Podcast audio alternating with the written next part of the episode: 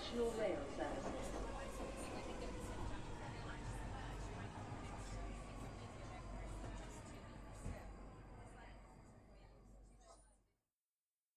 Bine te-am regăsit în stația Londra. Eu sunt Manuel Cheța de la manuelcheța.ro și tu asculti podcastul Un român în Londra. Suntem deja la episodul 15, unde discutăm despre dealeri la 12 ani, Brexit și despre tăierile de fondul, fonduri ale poliției. În cea mai mare parte pot spune că sunt cam aceleași știri din fiecare săptămână. Brexit, ceva info- infracționalitate, după aia politică, după aia din nou Brexit, infracționalitate politică, ceva despre poliție și ceva despre spitale.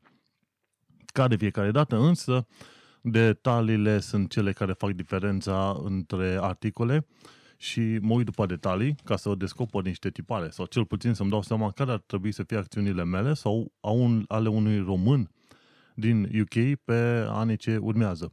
Și, într-un fel, știrile sunt, să zicem, relativ pozitive, cel puțin din partea Brexitului, pentru că, așa cum o să aflăm astăzi, negocierile pentru Brexit ar putea să țină până în 2021. Și, bineînțeles, românii și restul uh, naționalilor din uh, Uniunea Europeană vor fi, folosite ca, vor fi folosiți ca monedă de schimb, desigur. Pe săptămâna asta avem destul de multe știri și, bineînțeles, sursa mea principală este, desigur, Evening Standard. Este ziarul gratuit pe care îl găsești în Londra de fiecare dată când termin munca după masa. Pe la vreo 4-5 deja poți să te duci să-ți iei ziarul Evening Standard și, să te, și te poți delecta în știrile zilei respective. Desigur, eu urmăresc Evening Standard și pe internet cu ajutorul aplicației Feedly și poți vedea pe internet, inclusiv pe site-ul lor, eveningstandard.com sau ceva de genul ăsta. Nici, m nici n-am intrat. Desigur, iau și paginile Facebook și Twitter și etc, etc, dar nu mă prea interesează treaba asta. E standard.co.uk, ca să știi dacă vrei vreodată să intri pe site, deși nu o să ai nevoie. Uh, legat de Twitter, în afară de Standard News, dacă vrei știri la, la minus sau la oră, poți să urmărești și poliția pe Twitter. O să mă uit pe lista mea de following și o să-ți dau și, de exemplu, NPass, at NPass London, ceva de genul ăsta. Poți urmări uh, live tweets de la echipa poliției care, bineînțeles, folosește elicopterul ca să vâneze diferiți infractori în uh, Londra. Îmi găsesc lista și ți-o zic puțin mai încolo. Bun, hai că am acum uh, Twitter în fața mea. Dacă vrei să afli știri cât de cât uh, urgente legate de anumite evenimente mai speciale, cum ar fi, să zicem, uh, manifestații, expoziții sau străzi pe care trebuie să le eviți, te poți duce, de exemplu, pe Twitter și te înscrii la NPass London, at NPass London, după aia at Mayor, Mayor of London, bineînțeles, acolo e Sadiq Khan, și să ne uităm mai departe la Met, ar trebui să fie Met, da, este Met Police UK, și un alt Twitter handle este Met Police Events. Deci ai Met Police UK, după aia ai Met Police Events, după aia ai NPass London și de la asta, dacă te înscrii să primești tot felul de tweet-uri de la ei, respectiv ce publică ei de-a lungul zilei, afli că anumite străzi au fost blocate, că sunt manifestații în alte străzi. Dacă urmărești și Standard London, atunci găsești, primești știri de la ei, cred că de vreo două, trei ori pe oră. Eu m-am m-am dezambonat de la ei pentru că durea mult prea mult. Adică primeam, uh, primeam pe bandă rulantă tot felul de știri de la ei și am zis să o las baltă. Bineînțeles, te mai poți înscrie la TFL Travel Alerts. E around TFL Travel Alerts.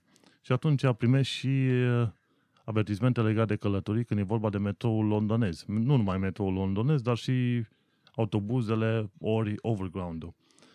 Deci ai Met Police UK, TFL Travel Alerts, NBus London și mai ai uh, Met Events, care le-am spus mai devreme.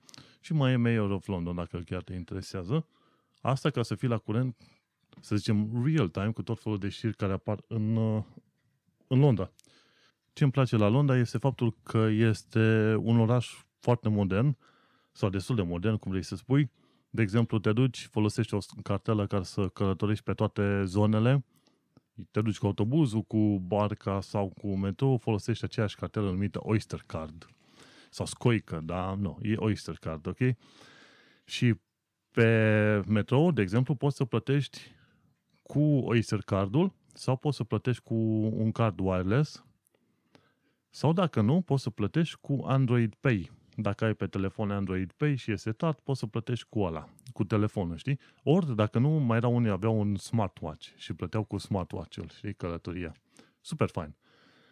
Și ce interesant lucru, atunci când ai un Oyster Card, îți poți face cont pe tfl.gov.uk și treci numărul de pe card și acolo urmărești foarte bine ce călătorie ai avut de-a lungul timpului, știi? Cât a durat, unde ai intrat, pe unde ai ieșit și cât te-a costat în ziua respectivă. Și e foarte, foarte interesant așa. Și site-urile de la toate site-urile ce țin de autoritățile locale sau guvernamentale din UK sunt ușor de înțeles, ușor de navigat și foarte bine construite. Prin comparație, du-te la site-ul Ministerului Finanțe din România și o să te sperii. Sau cine știe de site-uri de primării din loc în loc, nou variantă de mobil și pur și simplu nu știi unde să găsești informație utilă, știi? Prin comparație, ăștia din UK totuși investesc un ban bun pentru, pentru asemenea site-uri și pentru transmiterea informațiilor cât mai, uh, cât, într-un format cât mai plăcut. Nu. No. Hai că avem totuși destul de multe știri de acoperit. Luni, 16 ianuarie 2017. Sadiq Khan spune că dacă se taie în continuare bugetul poliției, Londra va fi vulnerabilă în fața atacurilor, atacurilor uh, teroriste, știi? Și aici este vorba de faptul că cei care decid tăierile de fonduri de la poliție sunt uh, cei din cadrul Parlamentului. Și ce se întâmplă? În mod, în mod uh, normal, așa cum zice Sir Bernard Hogan Howe, spune că bugetul anual al uh, poliției londoneze este de vreo 3,2 miliarde de lire. Și dacă stai să te uiți la cât este de mare Londra și bugetul general al UK, 3,2 miliarde nu mi se pare o sumă atât de enormă. Am făcut un calcul la un moment dat, numărul de angajați pe care ar trebui să aibă Poliția Metropolitană UK ar trebui să fie vreo 32 de mii. Acolo incluzi PCs, adică Police Constables, cei mai de jos, cei care fac patrulele, și ajungi până la detectivi și detectivi inspectori, etc. Dacă stai să te uiți, să zicem că salariul mediu anual ar fi de vreo 30.000 de lire, ai ajunge la un miliard de lire anual pentru cei 32.000. După care, bineînțeles, stai să te uiți că mai ai nevoie de tehnică, clădiri, întreținere, etc. și ajungi la ideea că, într-adevăr, 3 miliarde nu e o sumă atât de exorbitantă. Și gândește-te că au avut tăieri, au vândut vreo 120 de imobile în ultimii 5 sau 10 ani de zile și au mai tăiat uh, 10 de posturi de poliție de prin, uh, de prin Londra. Ceea ce mi se pare mie o mișcare foarte proastă. Și prin comparație, dacă ne uităm, de exemplu, Brașovul, orașul de unde am venit eu, are un buget anual undeva pe la vreo 120 de milioane de euro. Bucureștiul ar trebui să aibă un buget total de 1,1 miliarde anual, ceva de genul ăsta. Buget total. Nu numai a poliției și a transportului și așa mai departe. În schimb, în Londra, bugetul anual mi se pare că se ridică undeva pe la vreo 10 miliarde. New York ar trebui să aibă vreo 35-40 de miliarde anual. Într-adevăr, sunt bugete enorme, adică un singur oraș, cum ar veni New York, să aibă 35 de miliarde de dolari anual, buget probabil mai mare decât are guvernul României, dar trebuie să gândești că, într-adevăr, zona metropolitană a New Yorkului numără mai mult de vreo 20 de milioane de oameni, deci se justifică, să zic așa. Revenind la Londra, Londra știm că are vreo 8,5 milioane de locuitori. Vorbim de Greater London și Greater, Greater London e cam ceea ce știu oamenii că este Londra. Că e zona centrală numită City of London sau The City și mai e Greater London, cartierele din jurul uh, City. Știi? Și pe aia mai, mai sunt zonele limitrofe care mai au ceva orașe și sate, să zicem, atașate. În fine, bugetul este de vreo 3,2 miliarde de dolari de lire anual și se întâmplă că în perioada 2017-2018 Ministerul de Interne va reduce fondurile undeva pe la vreo 2,5 miliarde de dolari. Și de la 32.000 de angajați vor ajunge la 31 de mii de angajați în cadrul poliției. Și ceea ce, e, ceea ce mi se pare că este o prostie. Scotland Yard a anunțat că s-au economisit vreo 600 de milioane de lire din 2010 până acum. Și vor să mai taie încă vreo 400 de milioane până la finalul uh, lui 2020. No, și gândește-te că, de exemplu, poliția cheltuie undeva pe la vreo 350 de milioane de lire pentru protecție, diplo- protecția diplomaților și uh, organizarea sau protejarea marilor evenimente care au loc în, uh, în Londra. Vă seama, aproape jumătate de miliard se duc așa aiurea pentru diferite evenimente și pentru protecția diplomaților. După aia descoper că au mai tăiat de la 3,2, au mai tăiat la, și au ajuns la 2,5. Normal că riscurile sunt mai mari. Și se vede. Răspunsul, adică uh, efectul este tocmai uh, cel la, la care te aștepți. Mai puțin polițiști pe stradă, există mai multă infracționalitate. Dar, bineînțeles, celor care, care sunt în, în Parlament acolo în UK, bineînțeles că nu interesează. La un moment dat citeam o știre că parlamentarul Corbyn, care face parte din uh, partidul Labour al muncitorilor, zicea că el uh, nu face parte din uh, elite, el nu face parte din sistem. Și vorba aia, el a fost parlamentar timp de 34 de ani de zile, de el spune că el nu, nu face parte din sistem, el e pentru oameni, știi? Și cum poți să spui că nu faci parte din sistem dacă tu în ultimii 35 de ani de zile nu ai avut o muncă normală ca om, ai fost în parlament și ai ciugurit acolo cum mai știu și tu mai bine, știi? Și revenind, ei fiind în Parlament acolo, nu le pasă de londonezii de zi cu zi. Nu zic de români sau de străini sau ceva, nu le pasă de londonezii de zi cu zi. Și taie din bugetul poliției, bang, și descoper că după aia e probleme. No. După aia ajungem la o altă știre. Pentru cei românii, cei puțini români care își permit să-și cumpere case în Londra și sunt. Am, uh, am un coleg român care plănuiește să-și ia o casă și vrea să ia o casă în sistem uh, leasehold. Mai am un prieten care și-a luat o casă, nu știu dacă a fost în sistem freehold sau uh, sharehold, nu cred că a fost sharehold, cred că freehold, pe la vreo 480 de mii. Deci sunt unii români care lucrează de obicei în uh, muncă de IT, care își permit să-și ia casă în Londra. Și când vorbesc casă, e casă cu un etaj. Da? Care a, jos e bucătărie și o cameră mare și sus vreo două dormitoare. Cam astea sunt modele cele mai ieftine de case. Și în, în articolul ăsta spune că nu mai ai case sub 300 de mii de lire. Case imobile, în genere, sub 300 de mii de lire. Înainte era problema de 200 de mii de lire, acum s-a ajuns, s-a ajuns la sub 300 de mii de lire. Și spune că tot felul de imobile care se vindeau la vreo 300 de mii au scăzut de la 104 la 40. Și se pare că găsești casele astea undeva pe la marginile de est și de sud, așa după cum spune agenția imobiliară Savills. Savills sau Saville? Da, e Savills. Și practic tot felul de case le găsești acum și imobile le găsești undeva la prețul de peste 300 de mii de lire. Și trendul ăsta e destul de mare, pentru că în urmă cu vreo 20 de ani de zile îți puteai lua o casă la 100 și ceva de mii de lire. Și acum uite de că a ajuns la 300 de mii de lire.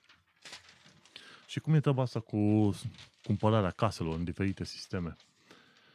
Păi, ai în genul ăsta. Ai sistemul freehold în care tu deții casa 100%. Ai luat casa, este a ta, faci ce, vrea cu, faci ce vrei cu ea, după ce ai reușit să plătești toate, toate dările pentru casa aia. Sistemul ăsta de freehold uh, apare destul de rar. Nu, nu sunt foarte mulți care să-și permite să cumpere case în sistemul freehold. De obicei, casele în sistemul freehold sunt mai scumpe, cu vreo 30%, dacă nu chiar mai mult. După aia mai e sistemul sharehold. În sistemul sharehold, tu plătești cât poți acum din casa respectivă, să zicem 50%, după care, pe, pe restul de 50%, tu plătești chirie.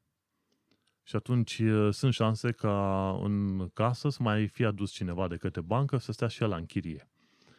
Și în timp, odată ce trec ani, tu mai reușești să mai strângi bani, mai cumperi 5% din casă, încă 5%, până când la final vei fi în stare să cumperi toată casa, cine știe, după X ani de zile.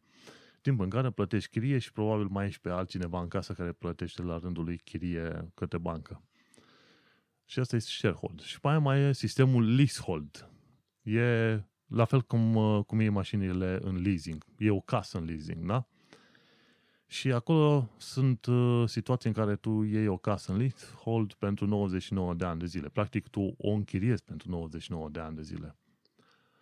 Și ce se întâmplă? Tu, timp de 30 de ani de zile, să zicem că plătești o anumită rată, la fel ca la freehold, în mod normal, deci plătești o rată cu un avans, cu ce vrei tu, după cei 30 de ani de zile, tu mai ai încă drept de o utilizare a casei, încă vreo 69 de ani de zile, să ajungi la 99 de ani. Nu știu exact. Nu știu exact care sunt condițiile, dar principiul asta. După 99 de ani de zile, ocupanții trebuie să facă un nou contract de leasehold sau să plece.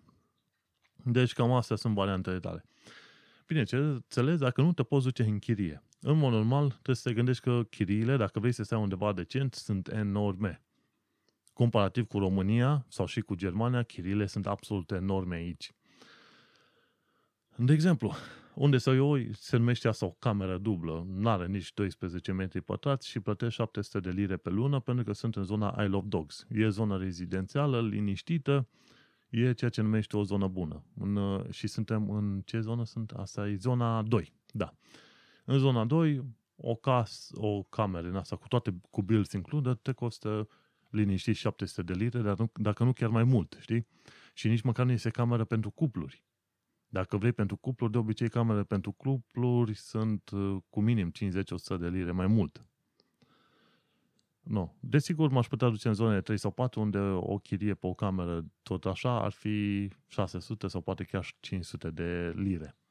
În zona Tuting, la un moment dat unde am stat cu un coleg, camera din mansardă costa vreo 600 de lire pe lună. Și era mare, era cam de două ori mai mare decât asta, ce am aici.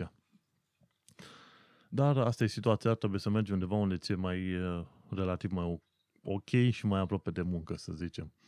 Dar gândește-te, tu plătești o chirie de vreo 700 de lire pe lună, mai ai și alte cheltuieli, ajungi la 1100 de lire pe lună și ajungi la concluzia că poate mai bine ții un apartament în chirie, nu în chirie, în sistem sharehold, freehold, leasehold, ce vrei tu, după care ajungi să plătești o chirie cum ar veni cu ghimele de rigoare, de vreo, ce știu, 400-500 pe lună, nu? În funcție de proprietatea pe care vrei să pui mâna. Mai sunt alte situații, de exemplu, te poți duce undeva în afara, chiar la marginea Londrei, la vreo 20 de mile, adică la 30 de km de centrul Londrei, îți iei acolo o casă ceva mai ieftină, plătești vreo 500 de lire pe aia și pe aia încă vreo 300 de lire pe lună navetă, dar ai o casă în toată regula. Nu ai o singură cameră, ci o casă în toată regula. De la bucătărie, dormitoare, ce vrei tu, știi?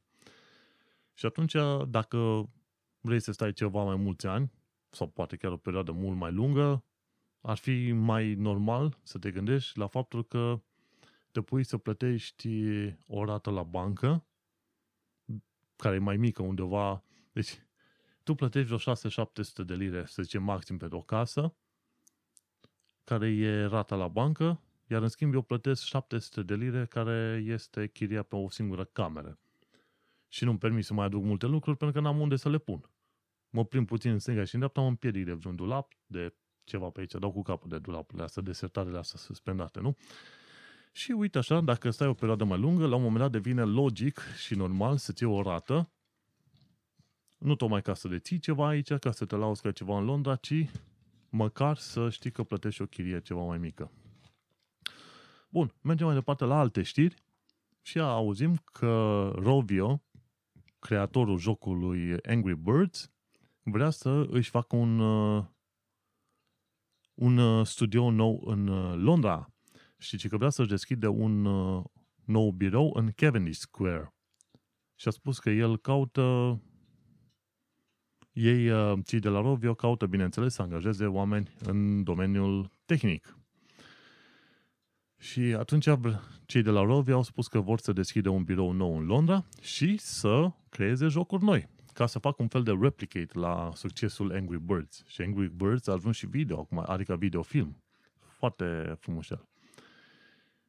Și spune uh, Mark Sorrell, care este directorul studiourilor de la Rovio, spune că Brexit nu a avut niciun impact asupra expansiunii Angry Birds din... Uh, de unde suntem, mă, frate? Din Scandinavia? În, uh, în Londra, știi? Și el spune că sunt foarte mulți uh, developeri de jocuri cu talent în Londra și așa că ei profită de treaba asta și își vor deschide un birou aici, chiar dacă are, va avea loc, să zicem, Brexitul. Mă gândesc că o serie de companii din IT vor avea susținere cumva din partea guvernului, mai ales că ele vor crea locuri de muncă. Dar, pe de altă parte, probabil acele companii vor fi obligate, desigur, să își angajeze, să angajeze britanici și nu străini. Nu știu cum, cum vor fi condițiile. Mergem mai departe. Chiar într-o anumită zi, când m-am întors pe jos de la muncă, pe un drum de vreo 7 km, de la Shard până în Isle of Dogs, am, am ajuns în Canary Wharf și am văzut o instalație de lumină foarte interesantă, cu tot felul de benzi din astea colorate prinse între copaci. Și era seara pe la vreo 7, 7 jumate. No, și ce am descoperit este că în Canary Wharf este un fel de festival al luminii, care ține până pe 27 ianuarie. Deci mai e cam aproape o săptămână în care mai apare acolo. Dacă ești în zona Canary Wharf, seara după ora 5 sau 6 când se lasă întuneric, nu uita să vizitezi festivalul de lumini de la Canary Wharf. Se numește Winter Light Festival și este făcut de artistul Marcus Leal, care a lucrat și la show de lumină pentru The Chemical Brothers, Metallica și Oasis. Așadar, nu uita, Canary Wharf până pe 27, vizitează-l seara.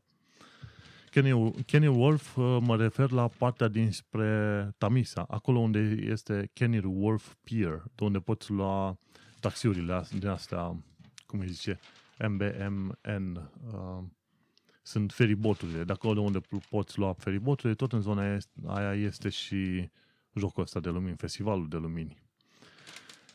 Mergem mai departe la următoarea știre a zilei de luni, și anume, hai că ziarul ăsta nu vrea să colaboreze.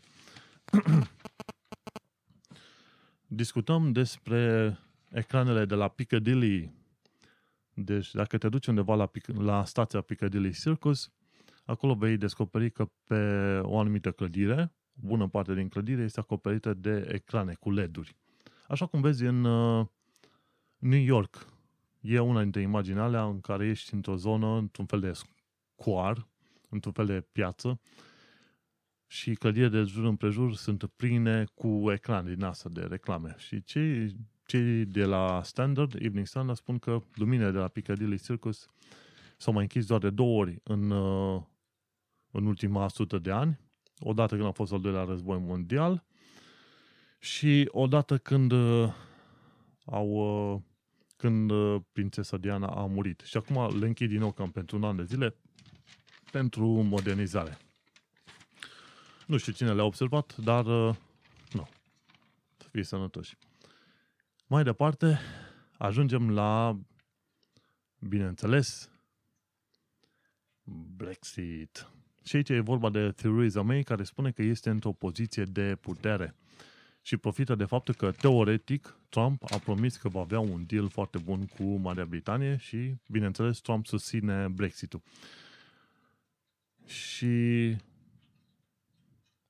Theresa May s-a lăsat în vorbele lui Trump și a spus că Marea Britanie va avea un, uh, un acord puternic cu US și că ea se consideră într-o poziție de putere. Ce m-a interesat din articolul ăsta spune că va avea un uh, transitional deal for the City of London. Adică Londra s-ar putea să...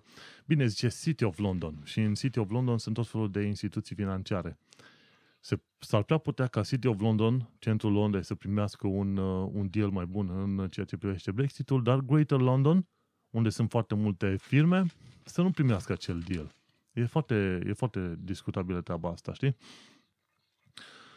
Și cineva de la Downing Street, numărul 10, acolo unde este cabinetul uh, lui Theresa May, spune că UK este pregătită să facă față provocărilor și să uh, se folosească de aceste oportunități pentru că ei vor să facă, bineînțeles, un succes din uh, Brexit. Eu nu știu ce înseamnă un succes din Brexit, sincer.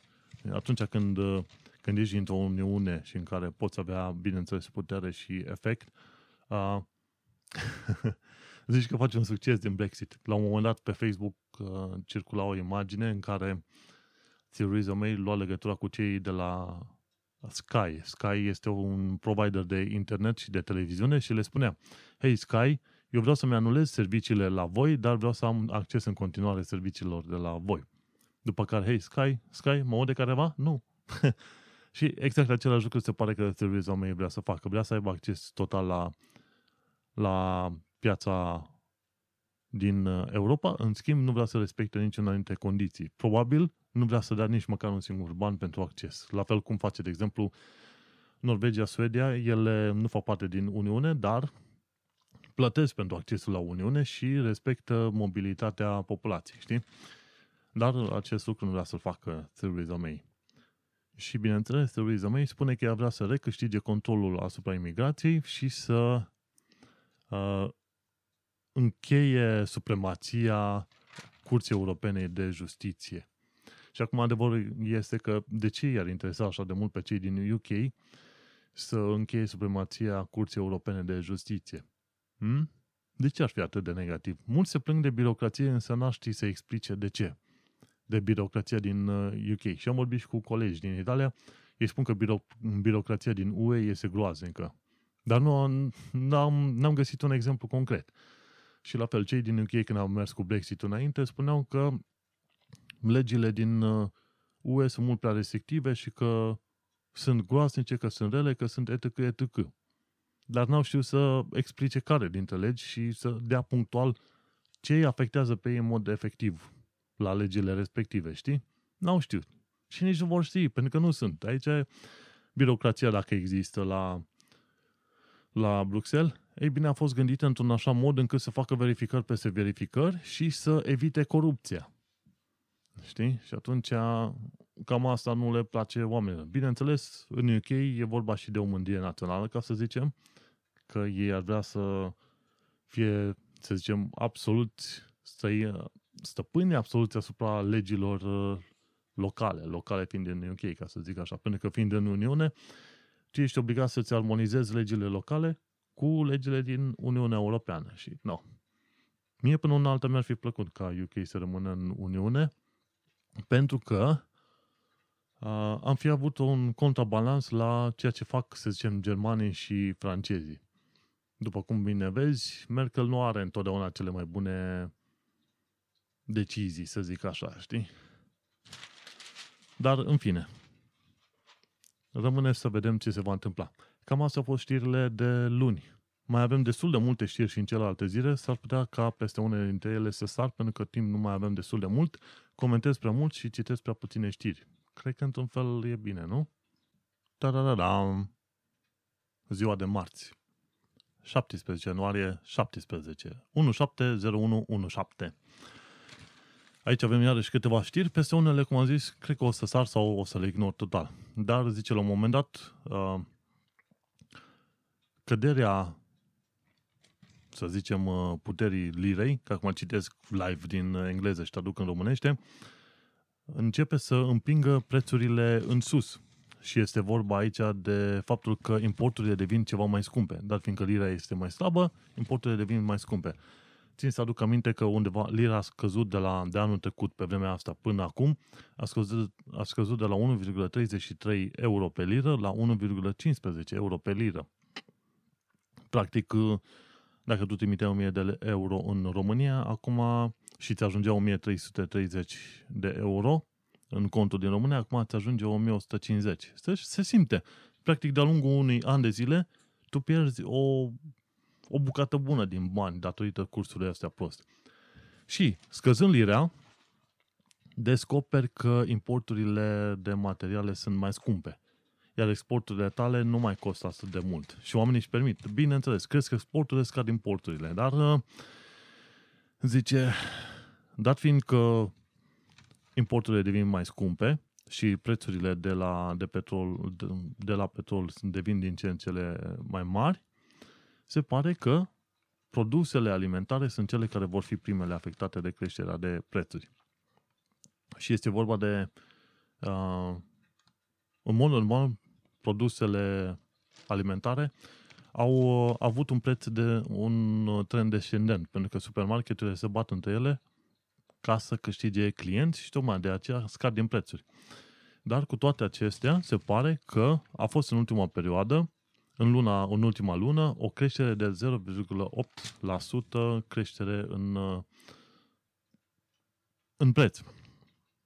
Bineînțeles, și o creștere de 5% n-ar fi moarte pe aici, pentru că în, în Marea Britanie îi fac caz mare când crește 2-3% prețul la mâncare, dar în România noi am trecut prin anii 90 și 2000 prin perioade destul de severe în care din două pâini care le-ai fi cumpărat ziua, ajungeai să mai cumperi numai una singură, știi? Și atunci noi știm mai bine decât ei ce înseamnă o perioadă de dificultate. Dar, în schimb, orice zice, uite-te că inclusiv uh, prețurile la casă au crescut cu 1,8%. Știi? Și ajungi la un preț mediu al unei case de 480.000 de lire. Și mai departe, uh, Richard Lim, șef executiv la firma de consultanți Retail Economics, a spus că costul uh, vieții a crescut în uh, ultimii câțiva ani, în ultimii doi ani și jumătate, cel mai rapid, datorită faptului că lira este, este, foarte, este mai slabă. Și se pare că familiile vor, vor simți cel mai bine, a, vor fi cel mai afectate în uh, domeniul uh, alimentar. Știi? Și ajungem la ideea că se pare că inflația va crește până la 3% în 2017, ceea ce înseamnă că veniturile vor scădea. Și asta e adevărul. Să zicem, nu veniturile vor scădea, dar puterea de cumpărare va scădea. În mod normal, în ultimii 2-3 ani de zile, rata inflației a fost undeva la 0,5 sau chiar 0, nu mai știu exact, nu m-am mai uitat pe unde. În schimb, rata inflației era plat, 0.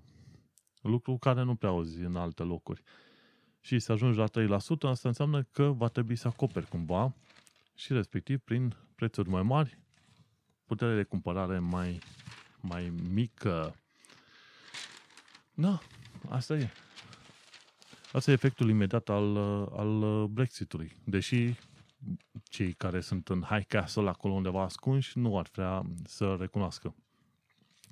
Mergem la următoarea știre de marți, unde aflăm că echipa poliției din uh, Londra are un număr de vreo șase oameni super dotați care recunosc fețele extrem de bine și care sunt folosiți pentru a rezolva cam 100 de cazuri de infracțiuni, urmărind uh, CCTV, camerele, camerele de urmărire de prin oraș.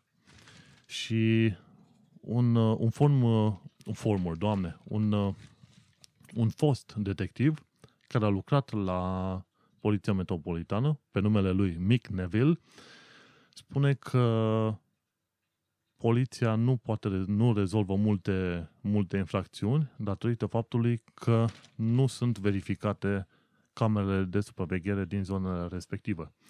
Și el spune că doar în cazurile nițel mai grave sunt uh, folosite camerele respective și doar uh, un procentaj foarte mic de infracțiuni sunt rezolvate cu ajutorul camerelor. Și la fel, se mai plânge și de faptul că camerele nu sunt, uh, să zicem, modernizate.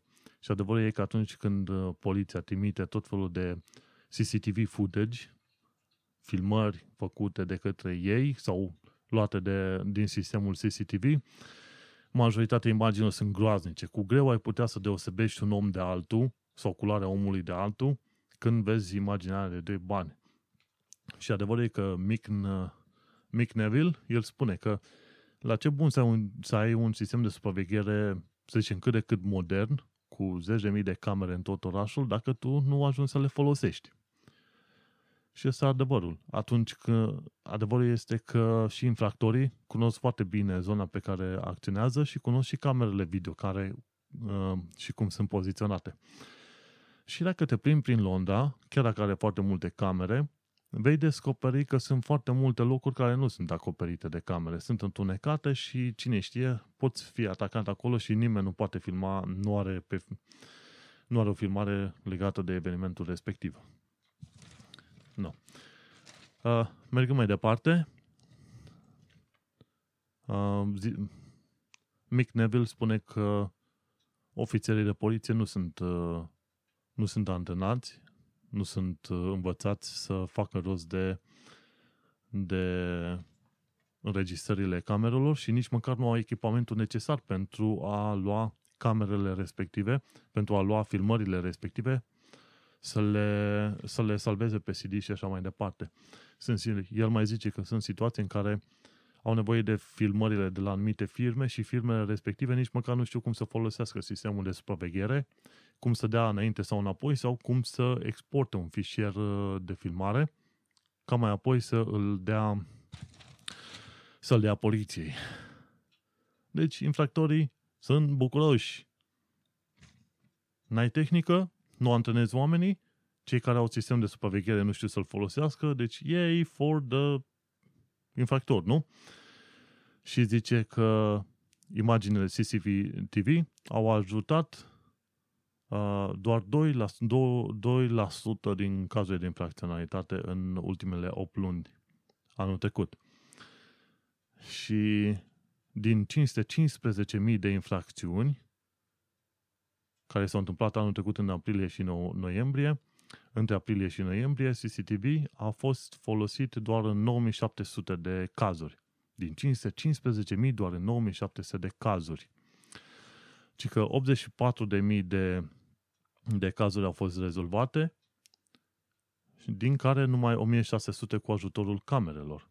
Ci că au fost 15.330 de jafuri în uh, te, perioada aia de 6 luni de zile, iar uh, poliția a rezolvat 5, 1500 din ele, dar doar 64 din acele jafuri le-a rezolvat cu ajutorul camerelor.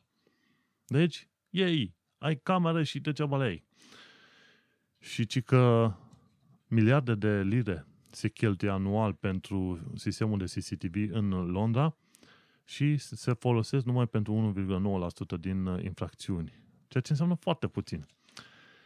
Și spune că Met Squad are vreo șase super recognizers, așa să numiți oamenii aia, care fac parte din echipa Central Forensic Image Team.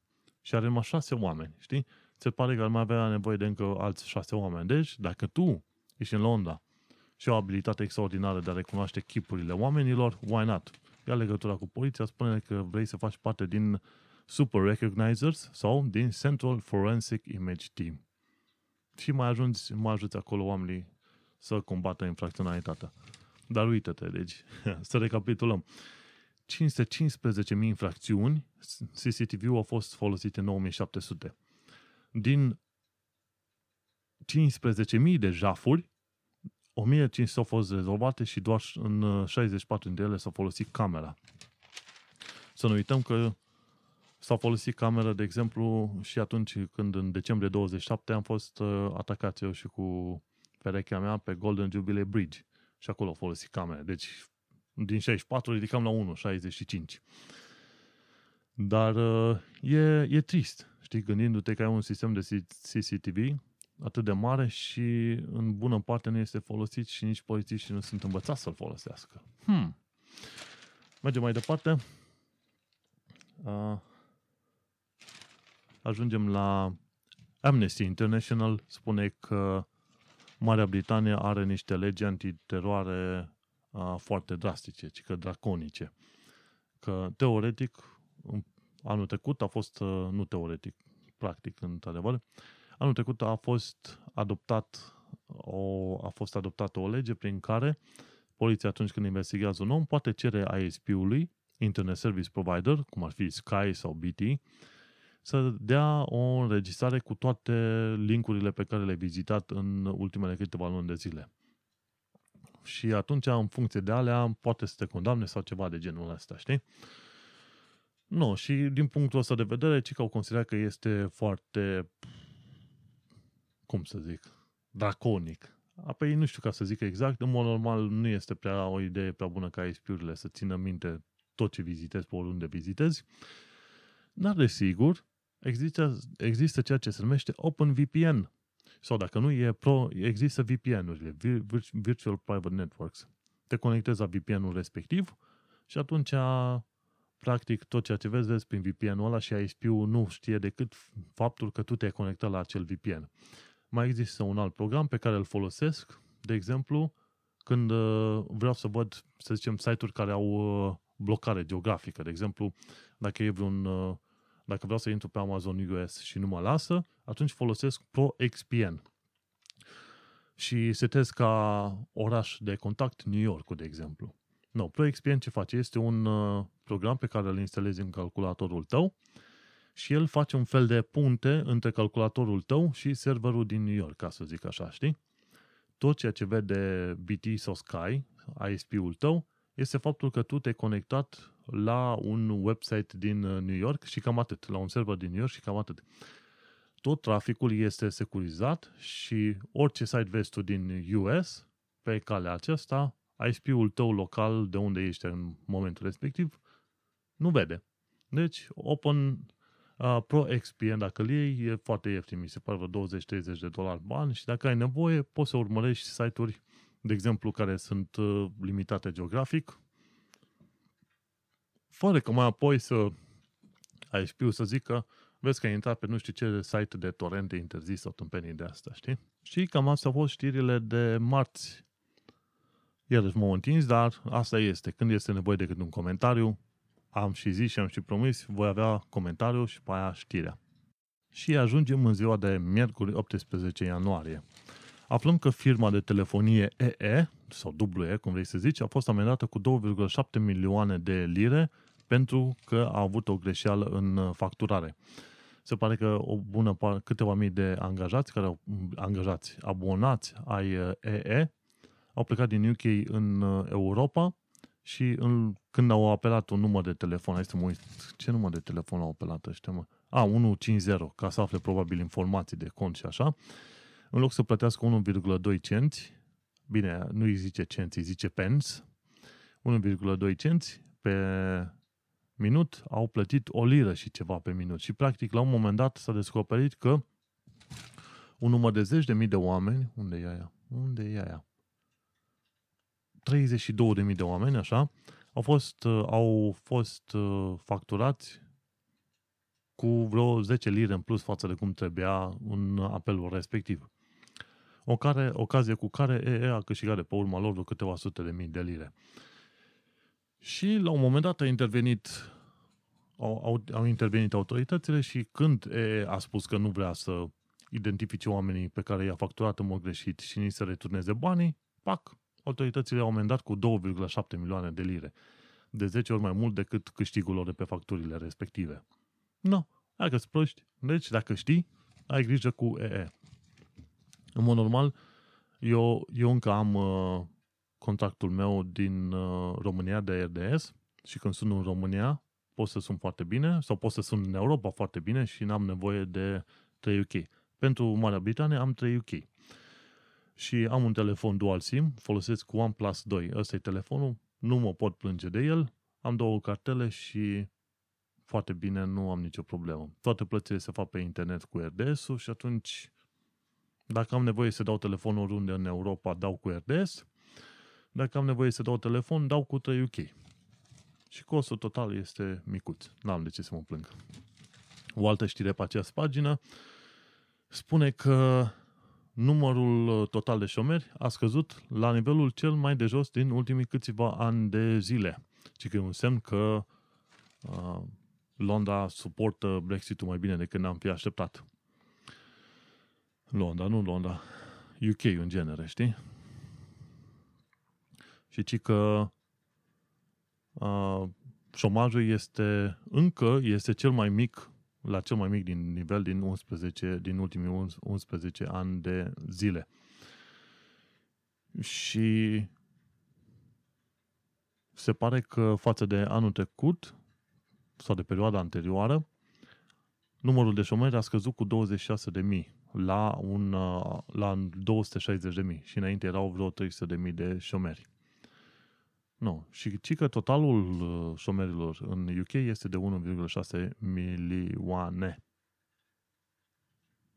Mm-hmm. Bun. Și se pare că numărul de oameni care sunt angajați și că este mai mare ca niciodată. Foarte bine. Asta e o știre care merită să o pun deoparte și să o pomenesc în, în show notes. Mai departe, pe miercuri, vorbim despre faptul că banca, Metro Bank, vrea să angajeze 500 de oameni în 12 filia, filiale. Și se pare că ei vor să angajeze oameni la customer service și la centrele de contra... Da, customer service în special. Uh-huh. Customer service și în birourile centrale. Deci, știi bine engleza, nu încerca, nu uita să încerci să te angajezi și pe la Metro Bank. Caută vreo 500 de oameni. Mergem mai departe la următoarea știre, ci că tot mai mulți oameni încep să se plângă de alergii în Londra, pentru că în Londra ai acces la tot felul de mâncăruri, de la chinezești, tailandeze, orice, vrei, orice vrei tu, indiene și așa mai departe, și că tot mai mulți oameni ajung în spital cu alergii pe care nu știau că le au. Și ci că vreo 784 de pacienți au fost uh, băgați în spital anul trecut. Ai, da, bun. Asta e o știre, așa, să știi. Oh, oh, să pierd pe aici. Bun. Și o altă știre de miercuri, aflăm că cei de la Southern se laudă că săptămâna asta, ce urmează acum din 23 uh, ianuarie încolo, vor merge trenurile din nou. Da, știu, pauză mare. Nu știu ce să zic, însă dacă ești pe linia Southern și trebuie să folosești trenul respectiv să ajungi la muncă, și cum zice pe internet, my thoughts and prayers. Știu că nu ajută cu nimic, dar nu, altceva n-am ce să-ți fac. Și cam asta știri, cu știrile de miercuri. Și acum ajungem la știrile de joi, în care aflăm că uh, gășile astea de drug dealers folosesc copii de până la 12 ani de zile ca să, pe post de drug mules sau ca târ de, că, de cărat uh, droguri peste tot în țară și pe bună dreptate peste tot în țară. De ce? Pentru că se pare că îi sperie pe copii sau îi amenință să ia droguri și să le ducă din Londra în uh, orașele și satele învecinate și câteodată îi trimit și la sute de mile distanță. Pentru că, de ce? Dacă ei sunt uh, găși de droguri, normal că nu interesează că distrug viețile copiilor sau ce vieți distrug. În loc să învețe să fie și programator, să lucreze ca web developer, să ia ceva mii de lire pe lună, nu. No. Ei trebuie să fie drug dealers, pentru că asta e viața lor. Neamul lor de jeguri ordinare. Și articolul scris de Justin Davenport din Evening Standard, Standard de joi, ne spune că copii cu vârste de 12 ani sunt folosiți pentru a aduce droguri din Londra în orașele din, uh, din uh, toată zona din toată zona Marii Britanii. Se pare că Amber Rood a spus că ea știe de situația asta, dar fiindcă mai mulți consilieri din 19 uh, districte din uh, Londra i-au cerut să intervină în problema asta. Și a spus că situația asta este foarte gravă, pentru că acei copii sunt trimiși inclusiv în uh, orașele din zonele de coastă. Și îi trimis să folosească, de exemplu, autobuze sau trenuri de la National Express să meargă chiar și în Plymouth, undeva în centrul nordul, uh, nordul Londrei. Și aici dă exemplu unui, drum, un asemenea, unui drug dealer de vreo 9, 29 de ani, numit Anthony Ocopie, care era în uh, apartamentul său în Peckham și trimitea copii în, uh, în, uh, în zonele destul de îndepărtate. Și prostul, pentru că nu-i prost destul, după ce că nu avea cum să justifice de unde are banii, deci avea mașini de genul Range Rover, Mercedes, știi? Deci asta costă. Te folosești de copii de 12 ani să trimiți droguri ca tu să-ți cumperi un Range Rover. Bineînțeles că a fost prins handicapatul. Nu. Și mergem mai departe. Antonio copie un dobitoc, uite, arată și o poză cu el. Și... Hmm. Și au fost trimiși, uite, copiii de ăștia de 12 ani de zile au fost trimiși în Cornwall și South Wales, până în fundul lumii. Și la un moment dat, cine, un consilier din Islington, pe numele lui Joe Caluori, a spus că au văzut cum în Islington găștile astea racolează copii pentru a duce droguri de colo-colo. Islington mi se pare că cineva zicea la un moment dat că este o zonă faină și sigură, dar când văd tot felul de chestii, aud Islington pe cam alte zone din sudul Tuting, de exemplu, parcă nu. Parcă nu m-aș muta într-o zonă ca Islington dacă știu că pe acolo acționează drug dealers, știi? Hm. No, în fine. Sper că acțiunea asta va face vreun, vreun bine, pentru că la un moment dat vei descoperi că peste tot oriunde te duci în, uh, în Londra, dai de drug dealers. Mergem mai departe, aflu că undeva în zona Limehouse, adică la vreo câțiva, la vreo 2-3 km de unde stau eu, la 3 dimineața, doi prostani, doi, uh, da, se vede de ăștia, stilul rapper de ăștia proști, l-au atacat pe un om cu o curia. Știi? Și poliția a trimis, bineînțeles, două, a trimis filmări și din filmări văd acolo o poză, un stil, o, cu vreo doi indivizi. Se pare că sunt negri sau jamaicani, deci așa zici că sunt îmbrăcați.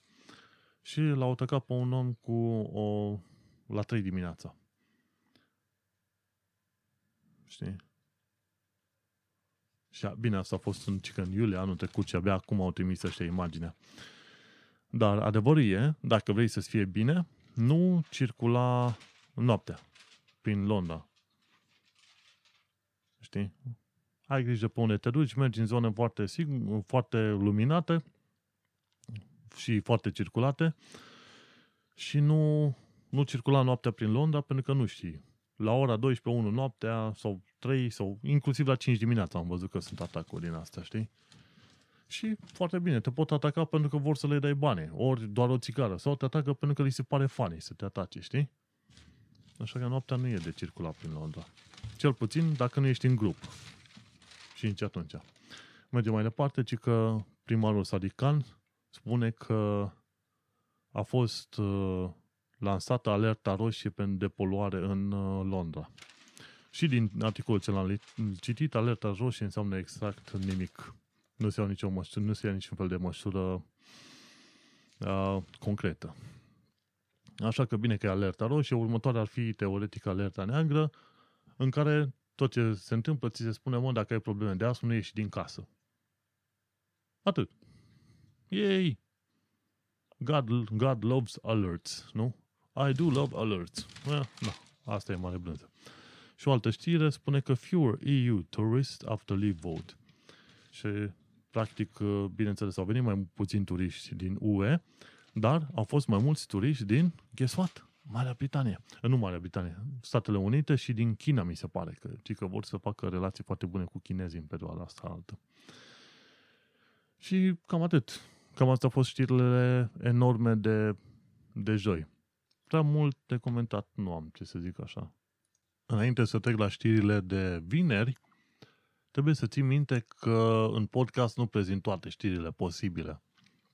Gândește-te că în fiecare zi Evening Standard are câte o secțiune dedicată. E Home and Property într-o zi, în alta e Arts, în alta e London Style, în alta e London Technology, în alta este Foods și alte chestii de genul ăsta. Gândește-te, Londra este practic o țară de sine sătătoare, da? Și aici ce vorbesc eu, eu de obicei mă leg de subiecte de sociale și politice, ca să zic așa. Însă, dacă vrei artă, Londra are nu știu câte festivaluri de toate felurile, are teatre, te poți duce să vezi un milion de asemenea chestii.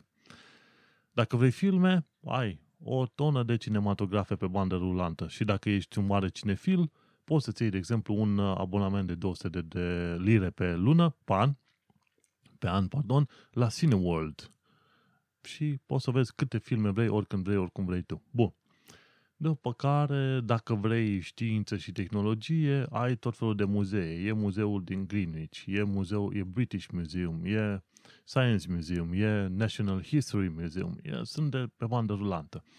Dacă ești web developer ca mine și vrei să ai tot felul de întâlniri, e JS London, CSS Monthly, e Web Standards, deci fiecare CSS, JS, HTML și mai sunt alte chestii în asta. Deci te duci pe meetup.com în Londra îți faci cont și găsești tot felul de meeting-uri că te poți duce în fiecare zi la câte unul, știi? Vrei puburi? Sunt de toate câte vrei tu. Vrei să faci, uh, chiar mă gândeam la un moment dat, că m-aș duce să fac în, în, uh, într-o anumită lună turul Londrei în uh, beri. După aia turul Londrei în cafele, să văd unde găsesc cele mai făinuțe cafele și așa mai departe. Turul Londrei în ceaiuri, turul Londrei în mâncăruri sau ce vrei tu, în genul ăsta, știi? Și ar fi, ar fi locuri super faine de vizitat. Deci, podcastul ăsta nu trebuie să le iei ca un punct care, în, care tot, în care ce zic aici e totul despre Londra. Nu, este doar un sector foarte limitat și dacă ai alte, alte orientări, să zicem, artistice, științifice, etc., bineînțeles, te poți duce în punctele pe care le-am menționat mai înainte și să vizitezi Londra, are foarte multe lucruri de oferit. Dacă te protejezi, circul ziua și eviți zonele periculoase, why not? Londra poate să fie un loc, uh, un loc excepțional. Eu de fel sunt uh, couch, eu sunt couch monkey sau uh, uh, pisică de casă, nu ies foarte mult din casă, ies doar dacă am un obiectiv bine stabilit, mă duc doar la cumpărături și înapoi și ce discut, ce reușesc să discut cu colegii sau prieteni ce mai am pe Facebook despre Londra și așa mai departe. Bun, să mergem mai departe la știrile de vineri. Vineri, pe 20 ianuarie, am aflat de la uh, cancelarul Philip Hammond la întâlnirea din Davos, care a fost vineri, da? Că negocierile pentru Brexit ar putea să dureze dincolo de 2021, adică mai mult de 2 ani de zile. Teoretic, pentru cei care suntem în Londra și ne facem nițel griji în Londra, în UK, și ne facem nițele griji despre uh, statutul nostru aici, ne putem gândi că poate până în 2021 mai putem sta, după care cine știe ce reguli vor impune, ca mai apoi să ne vedem nevoiți să plecăm în uh, alte părți. Și cea mai mare probabilitate va fi că dacă românii vor fi obligați să plece, vor pleca, cine știe, tot în țări nordice. Probabil Danemarca, Olanda, Scandinavia, Norvegia, Suedia, why not? Locuri unde e viața, să zicem, liniștită și unde românul muncitor poate să-și vadă liniștit de, de ziua, de viața de zi cu zi, nu? Deci, uh,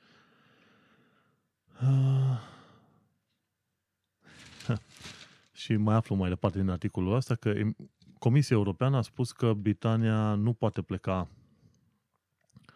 Uh, nu poate vorbi de acces la piața unică dacă nu semnează un, uh, un uh, cum îi zice, divorce settlement sau un acord de divorț, cu ghilimele de, de rigoare, care include o factură de vreo 50 de miliarde de lire în uh, plăți viitoare.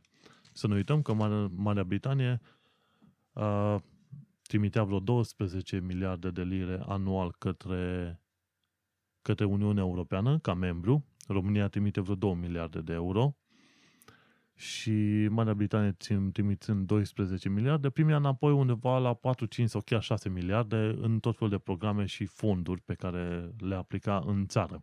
Tocmai de aceea artiștii și oamenii de știință se plâng foarte mult că vor pierde fonduri europene din cauza asta.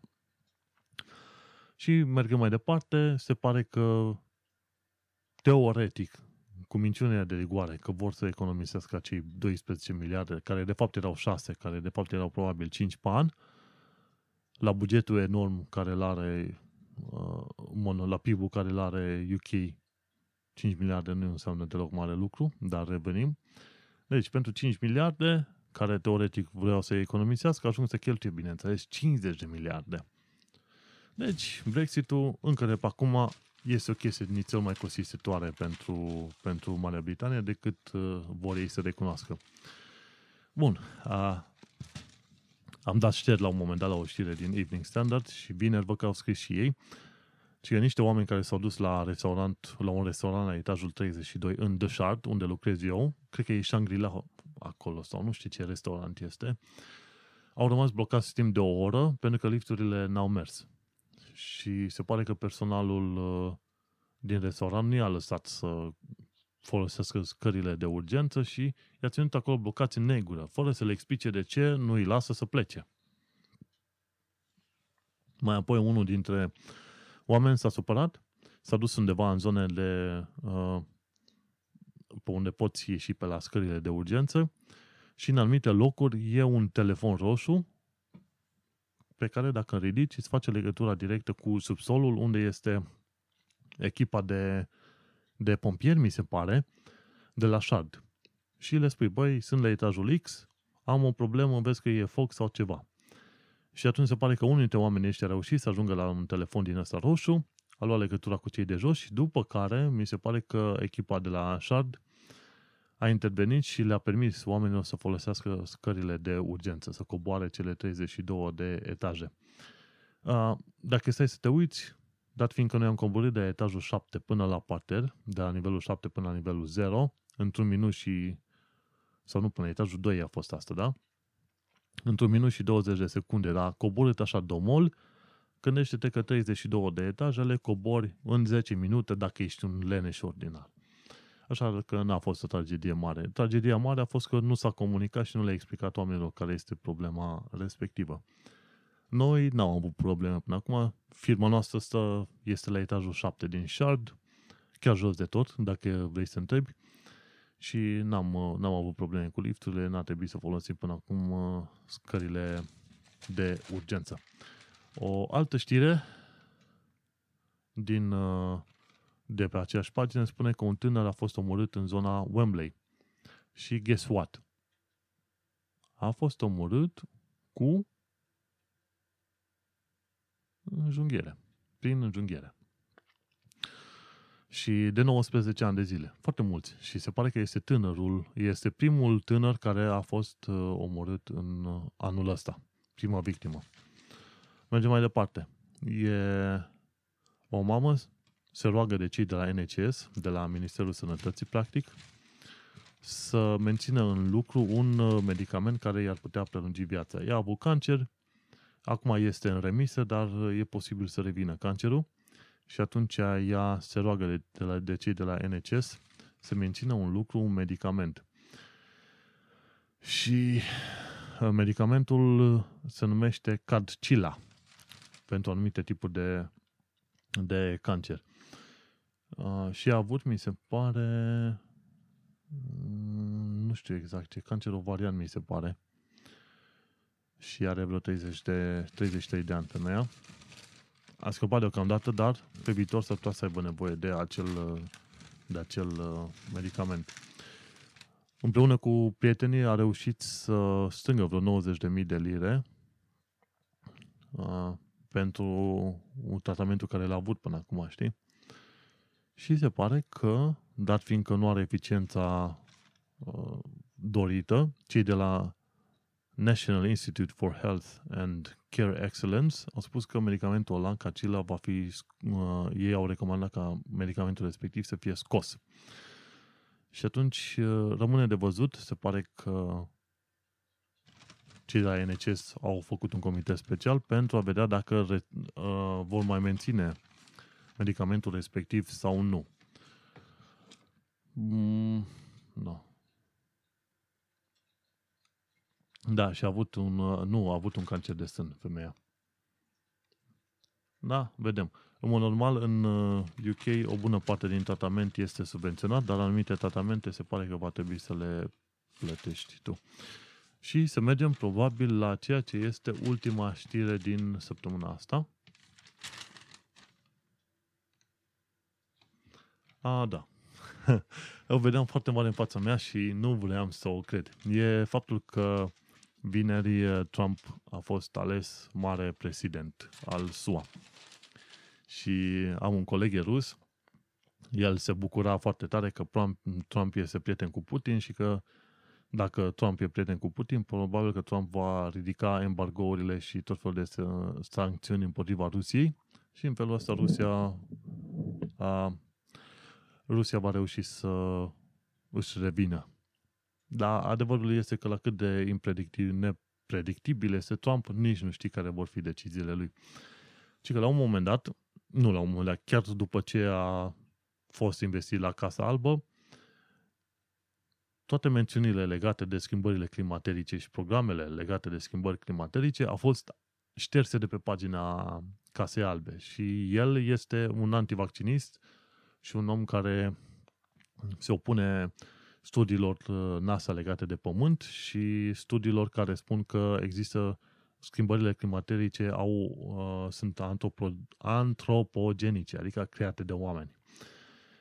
Și în felul ăsta se pare că el de cum a venit a început deja să taie tot felul de programe și oamenii sunt cam speriați.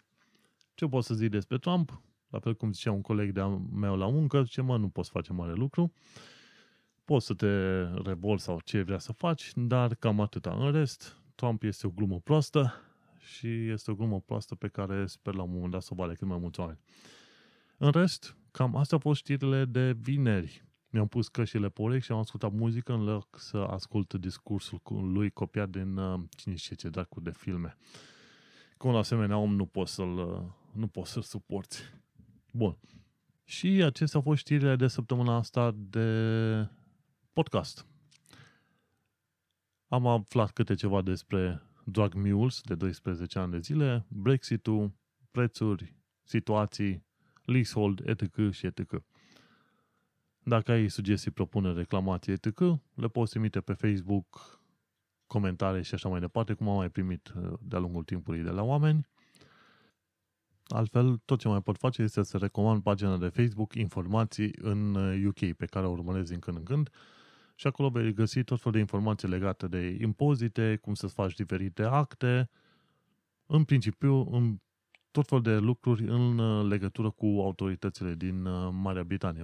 Omul ăla acolo, Marius Simionică, este foarte dedicat și postează cel puțin de câteva ori pe săptămână lucruri noi sau lucruri care ar trebui să te intereseze ca om care stă în UK uh, și care vrea să desfășoare tot felul de activități legale. Are informații inclusiv pentru liber profesioniști sau freelanceri. Așadar, nu uita să urmărești pagina informații în UK uh, din, uh, de pe Facebook, da? În rest, acesta este podcastul Un Român în Londra. Eu sunt Manuel Cheța de la manuelcheța.ro Tu ai ascultat episodul 15 despre Brexit, dealer de 12, la 12 ani și despre tăierile de fonduri ale poliției. Și în rest, ne mai auzim pe săptămâna viitoare.